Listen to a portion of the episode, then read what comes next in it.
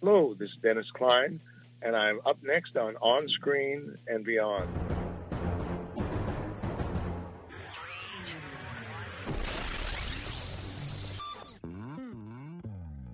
On Screen and Beyond, an inside look into the entertainment world featuring interviews with people from the movie, TV, and music industry, news on upcoming TV and DVD releases, and the rumor mill. And now, here's the host of On Screen and Beyond, Brian Zemrak. If you're joining us for the first time, welcome. And for all our loyal listeners who are back once again, welcome back. And it's time now for another edition of On Screen and Beyond. This is 480. And this is the weekly show that keeps you updated on what's coming your way as far as upcoming new movies, remakes, sequels, and TV and movie DVD releases, as well as our interview segment with a guest from the movie, TV, or music industry. I'm your host, Brian Zemrak, and this week, Dennis Klein Part 2 is going to be coming our way.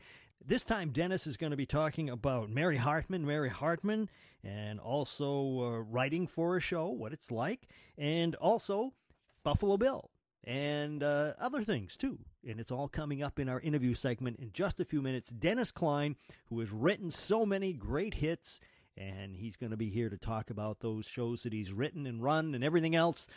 What do you say? Let's get right into it. It's time for Remake Madness. Please hang up and try again. Rumor has it on Remake Madness that the writer of the remake of Masters of the Universe is David Goyer, may also be in the running to direct the film. Goyer has written many films, including Batman Begins and Man of Steel. January 11th, 2019 is the date. The Hellboy remake will arrive in theaters. David Harbour of Stranger Things is going to be the star this time around. And Kathryn Newton of Big Little Lies is in negotiations to be the female lead in the live action remake of Pokemon. That's it for Remake Madness. Coming up next on On Screen and Beyond, upcoming new movies. Upcoming new movies. It looks like director Bryan Singer has been fired from the film Bohemian Rhapsody about singer Freddie Mercury. And now Eddie, the Eagle director, Dexter Fletcher, will be taking over as director. Big question is right now will they meet the Christmas Day 2018 release date? Kurt Russell will star as Santa Claus in a new Netflix movie set for 2018 and tentatively called 1224. The film is produced by Chris Columbus of Home Alone fame and Harry Potter fame. And a spy movie starring Blake Lively called The Rhythm Section is set for February 22nd, 2019. Blake l- recently was injured on set. No word if that's going to change the release date or not. And that's it for upcoming new movies. Next on On Screen and Beyond, taking you down to Sequel City to find out what's coming your way as far as sequels. Right here on On Screen and Beyond.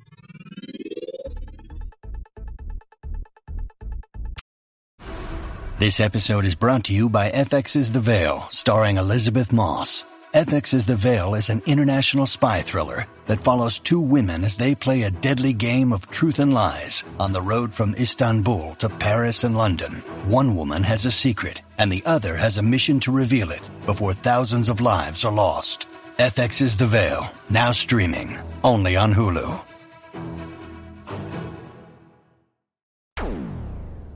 Sequel City. Well, talks are underway, according to director Edgar Wright, for a sequel to Baby Driver.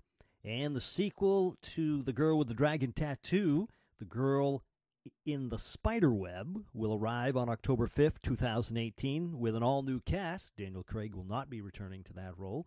And Deadpool 2 will hit theaters on June 1st, 2018. That's it for Sequel City. Coming up next on On Screen and Beyond, what's coming your way as far as TV on DVD?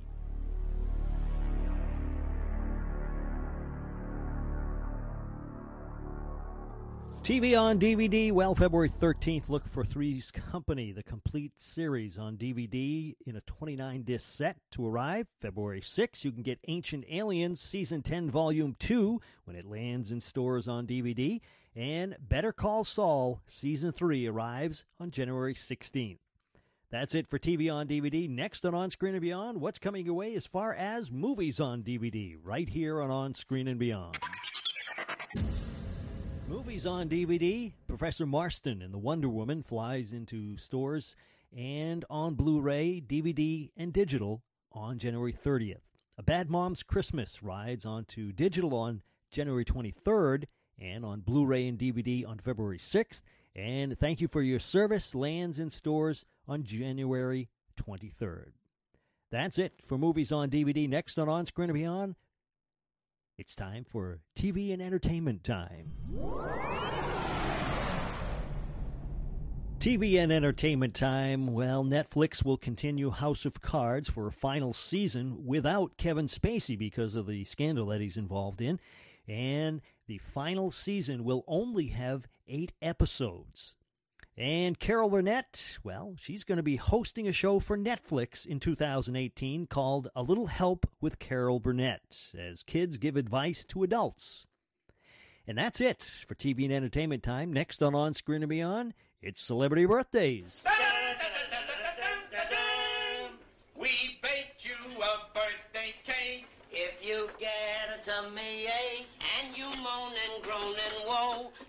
forget we told you so. Happy birthday! Happy birthday! Celebrity birthdays. It looks like on December 11th, Rita Moreno turns 86. December 12th, past guest here at On Screen and Beyond, Bob Barker turns 94.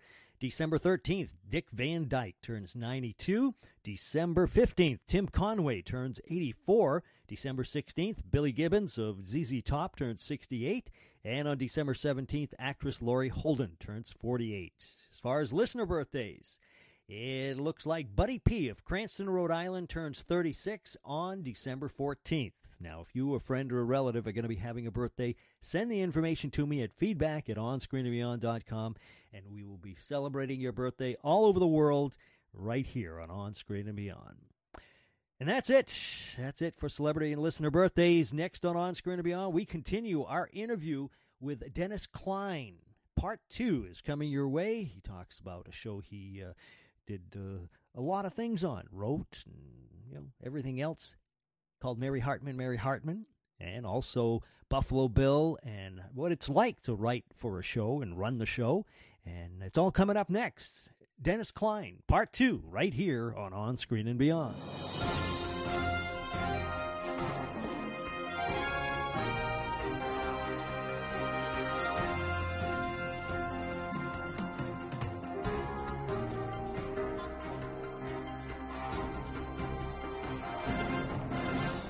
Stepping a little back in time from uh, the Larry Sanders Back show. time? Yeah, back in time. We're going to go back to.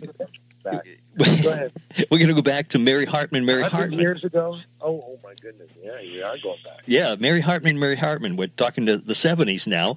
You were head writer on that. Now, I mean, obviously, I know what a head writer is. He's the guy that's in charge, and you said that uh, it's equivalent to what probably the showrunner is nowadays and everything. But uh, did you have a whole team writing that with you? And head writer, by the way, was um, I don't answer the whole team question. Head writer was was a term because this was a, a soap opera, five days a week.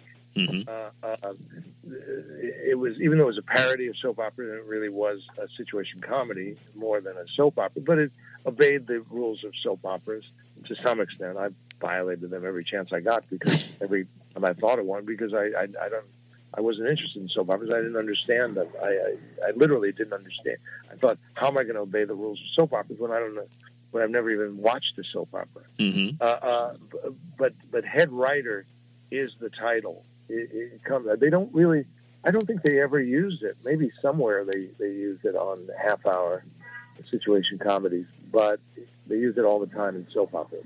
So that hmm that's where that term came from. Well, I remember I- the old Dick Van Dyke show. He was the head writer on the team, I, I believe, if I remember correctly. Yes, yes, and I don't know why. I think that was a violation of, uh, uh, and I worked with Dick Van Dyke and Carl Reiner, by the way, on the new Dick Van Dyke show when he came back and, and Yes, did yeah. that series. Yeah, Carl, Uh, Carl actually was a guest on the show, my show, also. Oh, that's right. That's right. I know that. I, I, I- I saw that name. A- anyway, um, um, but but um, I don't. I think they just they took a liberty. I think they took a liberty with that. I I'm not really sure, but I just I. Well, you tell me, Brian. You're you're the television watcher. I don't even have a television. Uh, uh, do you have you seen Head Writer No, I haven't. situation? I haven't seen that at all. Yeah, yeah. So I think they just kind of borrowed that. I- It's not even variety shows. I don't Mhm. even think they did the variety shows. Yeah. Uh, and by the way, that was the, the original Dick Van Dyke show was the very first thing I ever did in comedy when I was when I was 16 years old, and it was the summer before I started college, and my family went out to California, out to Los Angeles, just for the summer, and I found out where the Dick Van Dyke show was, and I snuck in. really? I was so tall and so skinny that I was able to sneak in through the turnstile, and uh, um, and it was so exciting to be on the set. And I I don't know why nobody stopped me. Huh. Nobody caught me. Nobody stopped me. And at a certain point, Carl Reiner and Howard Morris had, was directing that episode. If anybody knows who Howard Morris is, and Carl Reiner and Dick Van Dyke and Howard Morris, and uh, that was it. Just those three were having trouble with a joke. They were rehearsing, and they're having trouble with a joke. And I came down from the bleachers where I was sitting, and I, just, I joined them. I just joined them and started pitching jokes Wow. and helping them, and nobody, I, nobody seemed to blink. Huh. I, I don't even now. I don't understand how that happened, how any of that happened. And it sounds like a dream, and it seems like a dream. But uh, but that was what convinced me that I wasn't wrong in thinking that I uh, could succeed. Because I'm already, you know, that was the top show of its moment. Oh yeah. Those are the top guys, and, and, and I'm standing literally and figuratively toe to toe with them. And I don't I don't think my joke made it in. I don't I doubt if it did, but uh, nobody was bothered uh, creatively by me. In, in other words, my pitches stood their ground, stood the test, whatever the phrase. is. Now, did when you when you were on the show uh, writing for the for the new Dick Van Dyke show in the seventies, did you tell them that story? No, Oh, you never told them. No, I have a tendency not to deal in the old days or, uh, hey, I was this and you did that. And also, celebrities don't remember. People all remember when they were with celebrities, but celebrities Right. don't remember all the people that they were with, and they probably wouldn't, wouldn't have remembered. hmm Uh, and I'd just be saying something and they'd nod yes or whatever. It'd be my, my fucking uh, fantasy Right. and uh, tell them that my other fantasy came true. You know, and I, I don't find. I mean, that's why I like writing. And when I write, I write about my fantasies, and then people pay attention because it's written, and then it gets made, and people are acting in it, uh, and it's all dressed up. But for me to tell personally, oh, here's something that happened to me. Uh, I've always found, ever since I was a little boy, that that bores people. That's that's what got me started in comedy because I, I started putting comedy into my stories, and then people would listen to me because they would laugh hmm when I was like four or five, six years old. But uh, when I want to tell the real story of something, well, I, I, I that was a problem for me because I, I could tell an entertaining version of the story, but that isn't the real story. Right. The real story maybe has me crying or suffering or something, and I want people to feel something, you know, to not even feel, to hear what happened to me.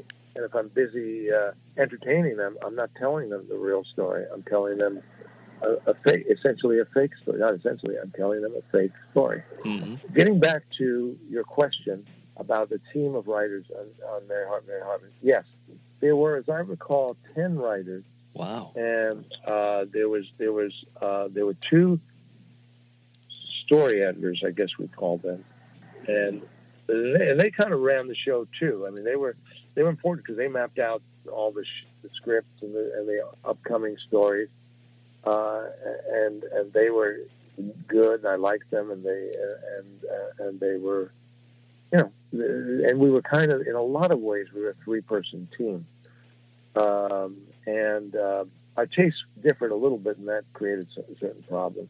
But uh, our taste in, in in stories and in comedy, but also our taste in what the show was about, and it didn't really help. It would have been nice if if I were more like them or if they were more like me. You know, sometimes that stuff helps, and people say, "Oh, let's put let's put the stupidest guy in the world in the room with the smartest guy in the world, and we'll get something really special." No, you'll get the smart guy tries to kill the stupid guy, but the stupid guy, because he's so stupid, can kill the smart guy because the smart guy is busy being a brainiac, and the stupid guy needs, you know, to take his advantages where he can. I, I think I'm drifting here.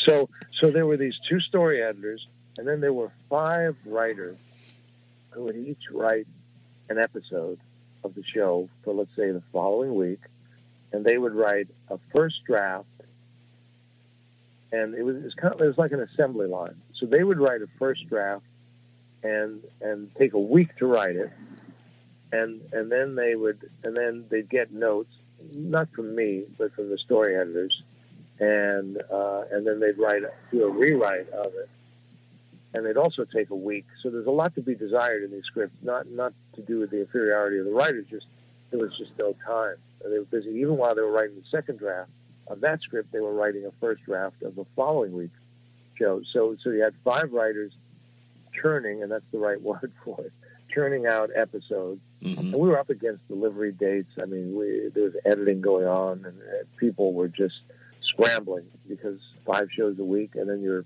kind of on the air in a lot of cities, like almost immediately. So uh, there was a sense that it was live in a way. Yeah. Uh, um, and anyway, so uh, so we had five of those, two story editors, me, that's eight, and then we had an assistant story editor, a guy that came on who was brilliant. His name was Andy Schneider, and he's a wonderful, wonderful, wonderful writer and a great, great guy. And he he did magical. I, he had magical ideas, stories, and things. And he came in as, a, as an actor. He wanted to act, and then he had I don't know how we found out that he had these ideas because he said, "Oh, I want to give you some ideas for the show," and we didn't cast him in whatever he came to do as an actor. But when Brad and Eugenie and I, Brad, Brad Buckner, Eugenie Ross Leming, and I, uh, uh, and they, I think they created the Scarecrow and Mrs. King. Oh yes. And they, they've done a lot of work and, and excellent, excellent writers and wonderful, wonderful people. And they're still a team. And so, um, anyway, when when they and I, or, although who knows, I might not have been in the room. Maybe they told me about it. Uh, I don't remember, but I think the three of us were in the room with Andy, and uh, boy, these these ideas that he had were amazing. That's why if anybody wants to break into show business, just just have some courage. Just don't don't talk yourself out of it, and and, and you got to learn to to uh, be bold. And they might kick you out, but then somebody might like you or like your ideas and say, "Holy shit!" Because you look at these actors who are terrible, and the writers are terrible, and directors are terrible. Well, somebody thought they were great, and and and that's why they've got movies going and TV shows going and all that. Mhm. So, uh, uh, you know, there's. I'm not saying it's the easiest profession to break into. In fact, it's the hardest. But uh, you can get lucky, but you can only get lucky if you have the courage to to present yourself and your stuff and uh, you eat shit. If they make you eat shit, they say, "Oh, that's terrible, horrible." Well, you know, uh, hopefully you'll survive. If you want to get into show business, if you're cowardly, uh, your best bet is not try to get into show business. Get into the post office business. uh, uh, and and so um, um, so he came on as the assistant story editor and uh, and did great work. And and then I had uh, a, woman named Mara Lideks, L I D E K S, who uh, wonderful, wonderful person, wonderful writer, and she was my my punch up guy, or my not even my punch up guy. She was she helped me. She just assisted me because I was moving so fast during that year and a half that I was head writer. I, I once counted it and came up with ten thousand pages of script that I that I supervised or wrote or rewrote, whatever. It's a lot of in a year and a half. That's a lot of writing, and it made me a better writer. I don't think it made the show a better show. I wish I had had more time. Hmm. Uh, but even if I had more writers, they they weren't really wouldn't have really been the style of the show. So we were kind of stuck. We we had just us. All of us had just us, and uh, and we tried to have other people, but they it was hard to find somebody because it's an odd show, and and even the, some of the writers that wrote for us didn't quite capture the show. And my rewrites on their script were always a problem because they were writing basically a different series than what I was writing. Like what I did on the Partridge Family, that was a different episode. than the Partridge Family, and that's why the producers were right in not shooting it the first time around because this isn't the fucking Partridge Family. This is a nightmare. This is the Holocaust without the Jews. Uh, uh, and so uh, uh, the so Mara Lideks helped me a great deal. And one of the things she helped me that I really appreciate, which didn't take creativity on her part, is that I don't know, I don't, I don't watch television. I don't, I don't watch sports. I'm not interested in, you know, a lot of stuff that people are fascinated by and enjoy, whatever the fuck.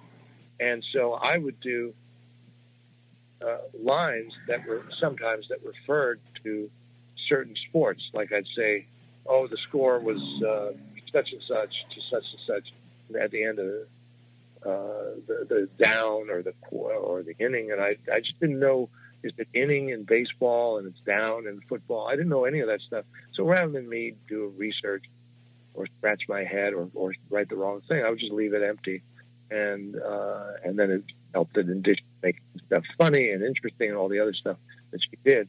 Lideks knew you know knew these references. Hmm. Uh, that and that really was that was the least of her talent because that doesn't take talent. You just got to be a, an idiot who watches sports all the time and knows, you know, all this stuff. And I, I apologize when I say idiot, but I really mean idiot. I think, I think you're an idiot if you if you're all caught up in sports as a maybe as a sports person, okay, but watch it and watch it and watch it. Like you're an idiot, I think, if you put tattoos on yourself and deface your body, and you put hair in a bun if you're if you're a man. This stuff, I just that's that's who I am. Not from the last century, because there's new stuff happening all the time that I don't think is bad, but uh, uh, uh, but there's just you know personal taste, and this stuff to me is idiotic. But I must say, as bad as men walking around with their hair in a bun uh, it is, which always makes me, you know, I just laugh. I said, do they have any idea? See, you don't have mirrors where they can see the back of their heads that easily. Maybe so. Maybe they don't know how stupid they look, uh, uh, but they will in, in five or ten years. But nothing is as bad as the tattoos. I mean, that's that's permanent, and those people are, are lunatic. I, I remember walking once with my daughter down the street, and, uh, uh, and she was about five years old, and now she's 21, and uh, she um, uh, they were just starting to do not not tattoos yet, but there was a, a a girl, a teenage girl, walking towards us, and she had something, you know, bolts in her face or, or something, and, and crazy clothes and a weird color hair, and and I said to Emma, my daughter, uh, the finest person I've ever known, said to her, uh, "What do you what do you make of this girl as she's walking towards us?" And Emma Emma looked at her and said. Uh, I think she must not like herself very much. Hmm. And you know that that that sums it up. Yeah. As as always did. I I mean I'm uh, I'm always inspired by her creativity Hmm. and and brilliance. Yeah. But that's another story for another show. That's uh, up close and with a daughter. Right. well, Dennis, I want to. Uh, I know we're getting down on time, but I wanted to um, ask you of Not up close on screen. It's not up close. It's on screen and beyond. right. I, I, keep referring to as up close. yeah. So I apologize. Cut that out of you know, yeah. replace it. Voice of Daffy Duck saying on screen and beyond. Okay, go ahead. Yeah. You're in the middle of saying. I But interrupted you. That's- but When you need mealtime inspiration, it's worth shopping Kroger, where you'll find over 30,000 mouthwatering choices that excite your inner foodie. And no matter what tasty choice you make, you'll enjoy our everyday low prices, plus extra ways to save, like digital coupons worth over $600 each week. You can also save up to $1 off per gallon at the pump with fuel points. More savings and more inspiring flavors make shopping Kroger worth it every time. Kroger, fresh for everyone. Fuel restrictions apply. Uh, of all the shows you've written and produced and directed and everything, is there any certain one that's the closest to your heart that was special to you that after you did it, or or are they all basically the same? no, no, no. They're not the same, and some I like better than, than others. I love Bakersfield, or sometimes it's called Bakersfield PD. Yes. Uh, that was a wonderful, wonderful show for me, and I really loved loved working on it. I loved all the actors on it. I didn't create it, and I I just was, I, and I wasn't even the showrunner. I was a co-showrunner with a with a, a terrific, terrific writer named Larry Levin, uh, and that was a great show. Uh, so I worked on some that I really, really loved. I loved working on uh, Cocoon. I did a rewrite on Cocoon that that I, that I loved a lot. Great Uh, movie, yeah. I loved the movie. Um, but the the show that the answer to your question, the show that was closest to my heart, is a series called Buffalo Bill, starring Dabney Coleman, the Mhm. great Dabney Coleman, who I was with last night until very late at night, and uh, he was terrific in it. And we shot 40, uh, 20, 26 episodes of it, and uh, I, I just I thought that was hilarious. And part of our time last night, and any time we get together, he and I is, you know, regaling each other with remember this scene and that scene and how funny it was. Yeah. Not not like me saying, "Oh, and I wrote that and I'm so great," or him saying as an actor, uh, you know, I was so wonderful, but just as fans Yeah. of this show that we happened to do together that we thought was terrific. That actually, you know, uh, when they say ahead of its time, it, you know, this guy was the Harvey Weinstein of his time. it was all about a guy uh, who had a lot of power and didn't mind exercising it in, a- in a half-hour situation comedy form. That Brandon Tartikoff said, putting Buffalo Bill on the air uh, on NBC was like playing Russian roulette with all six chambers loaded. uh, um, everybody working on it understood that uh, it was going to be an uphill climb uh, at best for that show. Yeah. And they put it, and NBC put it in the sweet spot, put the show in the sweet spot that it had, which was big, big Thursday night lineup. It had uh, uh, Cheers from nine to nine thirty, Hill Street Blues from ten to eleven, and our show, which did the first season, fo- we followed uh, the Facts of Life, which was crazy, but NBC had nothing to team us with. So, so then we did kind of well during summer reruns. We didn't do well in the ratings, but then during the reruns, people watched the show and they thought maybe the show could catch on if we put it, they being NBC, between those shows. And we died a dog's death and brought down Cheers in the last 15 minutes of Cheers. And according to what I hear, I could be wrong about the ratings, and the first half hour of Hill Street Blues. And, and people didn't even switch to another network. They just, I think they turned off their TV or threw it out the window or something. And what I also heard was that the producers of those shows who were looking to syndication and didn't like the decline of ratings due, uh, you know, almost definitely from being uh, touching Buffalo Bill, uh, begged Brandon Tartikoff to move, move Buffalo Bill out of there, put anything else in, but just not this show that was alienating uh, their fans. Wow. I, I don't know if that's true. I, I'm pretty sure that's true, but I, I don't have that firsthand. That's Yeah. like a, an internet thing that uh, yeah. you know that you see on the internet. And well, maybe it's true and maybe it's not. Right, right. And but Dabney Coleman is such a great actor. I mean, you know, look at him at nine nine to five, and and all the different things he's done. He's just just so rounded. He can do so many different types of acting. Absolutely, and and we were talking about uh, trying to put together a movie that he might do now, and uh, I don't know exactly how old he is, but he is he is still 100 percent uh, there. His brain is lucid. His his ability to uh, to do comedy and do regular acting and all that stuff. He's he's right on target. I don't want the I, I don't think the movie should be about old people. That's like that's what the story is about. But uh, just just have him. He doesn't have to star in it, uh, uh, but uh, you know, have him be uh, have a great character, and uh, if we could do that, because he's yeah, he's out of this world, Yeah, out of this world. yeah. Well, Dennis, I, I, it, this has all been fascinating, and but uh, we're running out of time. Uh, I'd like to finish up with two final questions. Two, oh, so you have another two hours? okay. No, actually, I know one of these is going to go quick because uh, Oh, you, you've already answered it in a sense. Six and a half inches.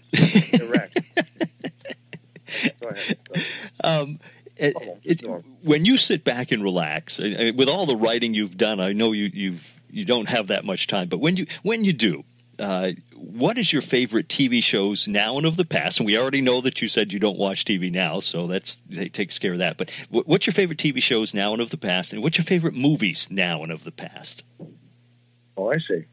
Uh, my my favorite TV shows are way in the past. Amos and Andy, hmm Jack Benny show, Bilko, uh, Fawlty Towers. That's as close as I can come to uh, a current show, Uh-huh. uh, and uh, uh, and the Honeymooners. Oh yeah. Uh, not the rest of the stuff that Jackie Gleason did that was terrible, I thought. But uh, the Honeymooners, those are those are the greats, and uh, you know, yeah, yeah, nothing nothing else touches it. I, I liked uh, Dick Van Dyke Show, and uh, um I guess I'd like something now if I saw it. I, I saw Curb, a little bit of Curb Your Enthusiasm, and uh, and everybody said, I said, I, I, you know, it's kind of funny. Uh, uh, and oh, well, you watched the wrong episode, or the wrong season, or the wrong lifetime, or something. uh, uh, uh, so I don't know. Maybe I'd like that. I sort of like that, but uh, um, I, I just don't. I don't watch it, so it's not fair. I don't watch stuff. Yeah. What about movies?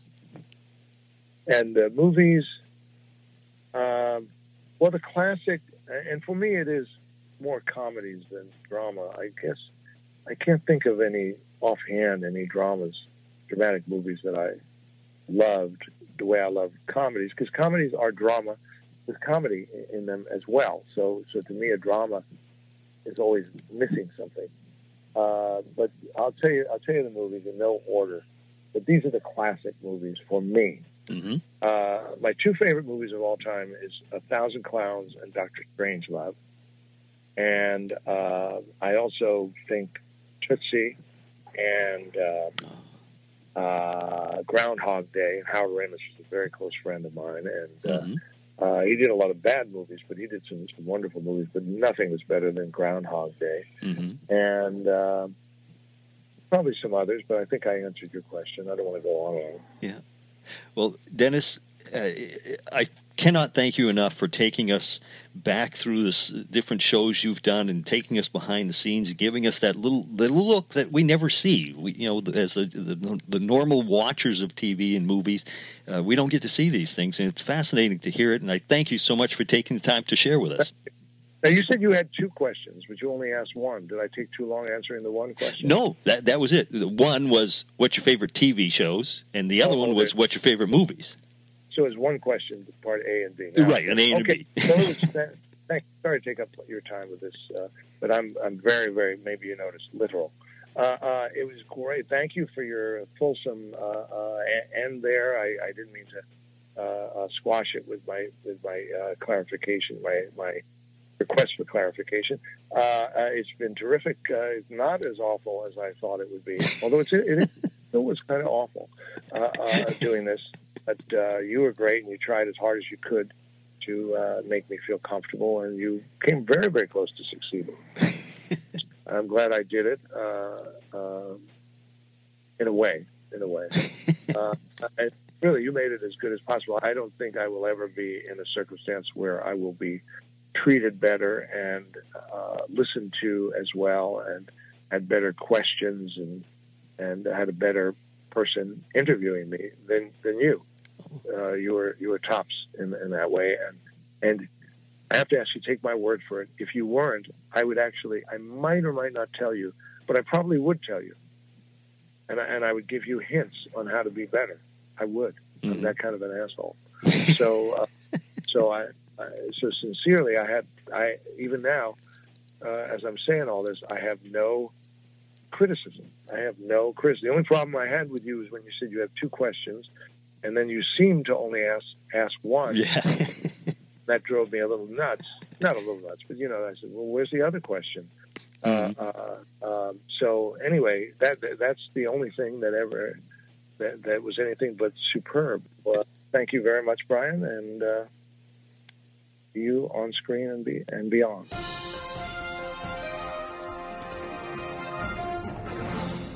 And I really want to thank Dennis Klein for joining us here at On Screen and Beyond, giving us a lot of information about uh, all the great shows that he wrote. And it was a lot of fun having him on the show, and I hope you liked it. And uh, let me know what you think about it uh, at feedback at onscreenandbeyond.com. Love to hear from you.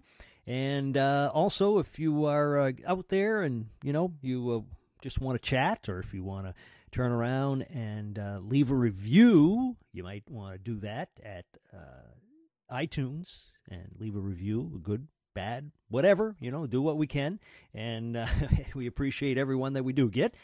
And uh, let's see what else. Um, we got uh, the holidays coming up, and uh, not sure if we're going to take a break during the holidays or not. We'll see what happens there. But uh, next week, we have a holiday show coming your way with uh, somebody who uh, directed a very popular Christmas show. Uh, not show, but a movie. And, uh, anyways, get ready for that. Next week, we have another show coming your way right here on On Screen and Beyond. So for now, it's uh, a wrap for this episode of On Screen and Beyond. Until next week, when we once again take you on screen and beyond, I'm Brian Zemrak. Take care.